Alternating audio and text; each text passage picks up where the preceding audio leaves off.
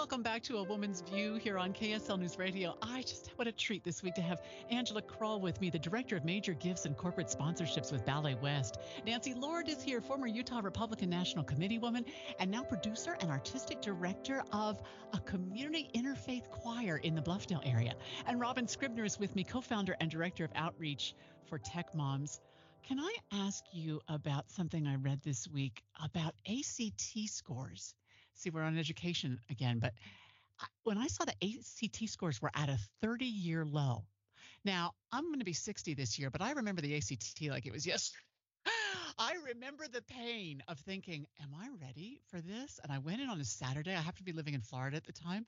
And, you know, with all the other kids who were scared to death and did the best we could. And now I see the trend that has gone just down, down, down, down, down until we are questioning whether or not the kids that we're sending to college, Robbyn, are prepared to go to college because they're not learning the basics in not just English and math, but history and social studies and so many other areas. What what do you think? Yes, and I've seen this personally. So I've got six kids, right? I, it's it was ridiculous. I don't know what I was thinking, but I so I have three older kids that kind of took the ACT before the pandemic, and then I have a kid who's a senior right now who just took it in the spring. And seeing this this fourth kid of mine who did his entire high school experience during the pandemic and this last year post pandemic his score not to throw him under the bus but was quite a bit lower than his older siblings and and even his attitude towards school and things like that. And this kid is super super smart. It has nothing to do with his brains. I really think there is something to this. The academic preparation the ability of teachers to be able to do their job during this really really difficult time of the quarantining and and all the other things that we were facing. I have a niece who was telling her mother my sister about not having to do her homework or something like that. And she told her mom, she said, Mom, since the pandemic, the teachers, they can't force us to do anything. And it was just kind of this attitude that That's we can get away true. With. Yeah. That's what I see. Yeah. And, and it scares I mean, me. It scares me, Robbyn. It does. Because kids can't be required to come to school, right? If, if you're sick, you must stay home right? But at the same time that's easy for kids to abuse but the the leniency and all these other things but but on top of all of this is the severe mental health crisis that our teenagers are facing which how can they do well on the ACT if they are having suicidal ideation if they are having intense anxiety and depression which we know that almost all of our teenagers seem to be facing. So there are layers of complexity here that are really helping our kids struggle. And so, anyway, I have so much compassion for my teenagers and the kids to come, but there has been definitely a huge disruption in a very negative way to our students' education and preparation for college. What do you think, Nancy? Is and do you have any, what can we do to get us back on mm-hmm. the right track? Any thoughts about that? Well, that's a good question, but I do want to say that I thought from the beginning, around April 2020, I, I posted something on Facebook uh, that I thought that the way the government and the schools were responding to COVID was going to be the worst social experiment that we had ever engaged in. And Facebook took it down.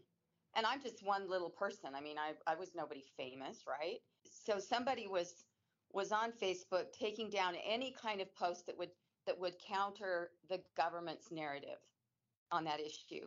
And I think that's proven to be correct. I mean, we look now at these statistics that we're seeing, how it's affected students three years later. And I think it's pretty clear that it's done significant damage to the kids, not only in their attitudes, not only in their putting them behind academically, but also their emotional and mental state. There are a lot of things that we can do, though, even on an individual basis. Like one of the things I do, I think I've talked to you about it before, is I go and teach line dancing to kids at church uh, area dances because I know that having positive, real, face to face, fun things to do that get their endorphins going and, and enable them to have a good social interaction is so important to help these kids in this social media world where everything's half fake. You know that it just as soon as you started talking about that, I thought, you know, what's helped my book because I I have an 18 and a 16 year old, so they had a lot of time during COVID, and the thing that has helped them the most has been getting a job. It mm-hmm. makes them go outside to a place of employment where there are other people. It makes them learn that you have to respect. You can't whip your phone out in the middle of work or you'll get fired. I mean, it, it, it brings it, it's a rubber beats the road sort of thing that they really needed, I think.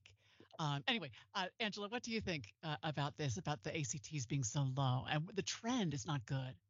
Part of me is actually excited by the fact that many universities are stepping away from their reliance on standardized tests.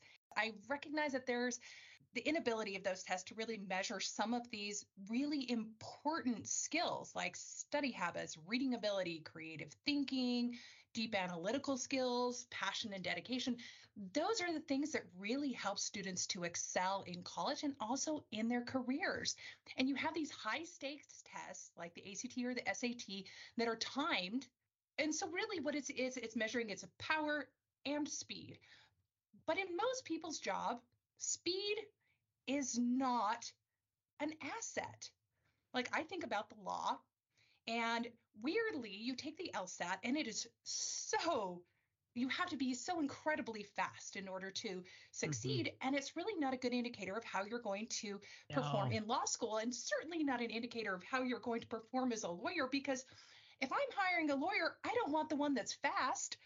I want the one that's meticulous. Yes. And yes. like I think about a friend of mine in law school, they indicated and they offered this that they had one of the lowest LSAT scores coming into our law school class.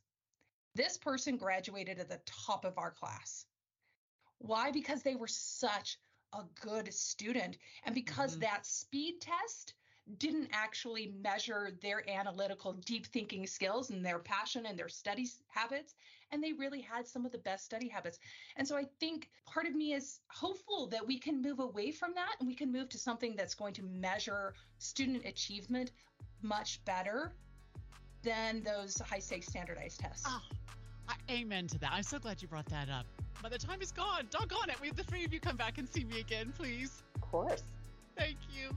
Enjoy the rest of your weekend, everybody. We'll see you next week here on A Woman's View.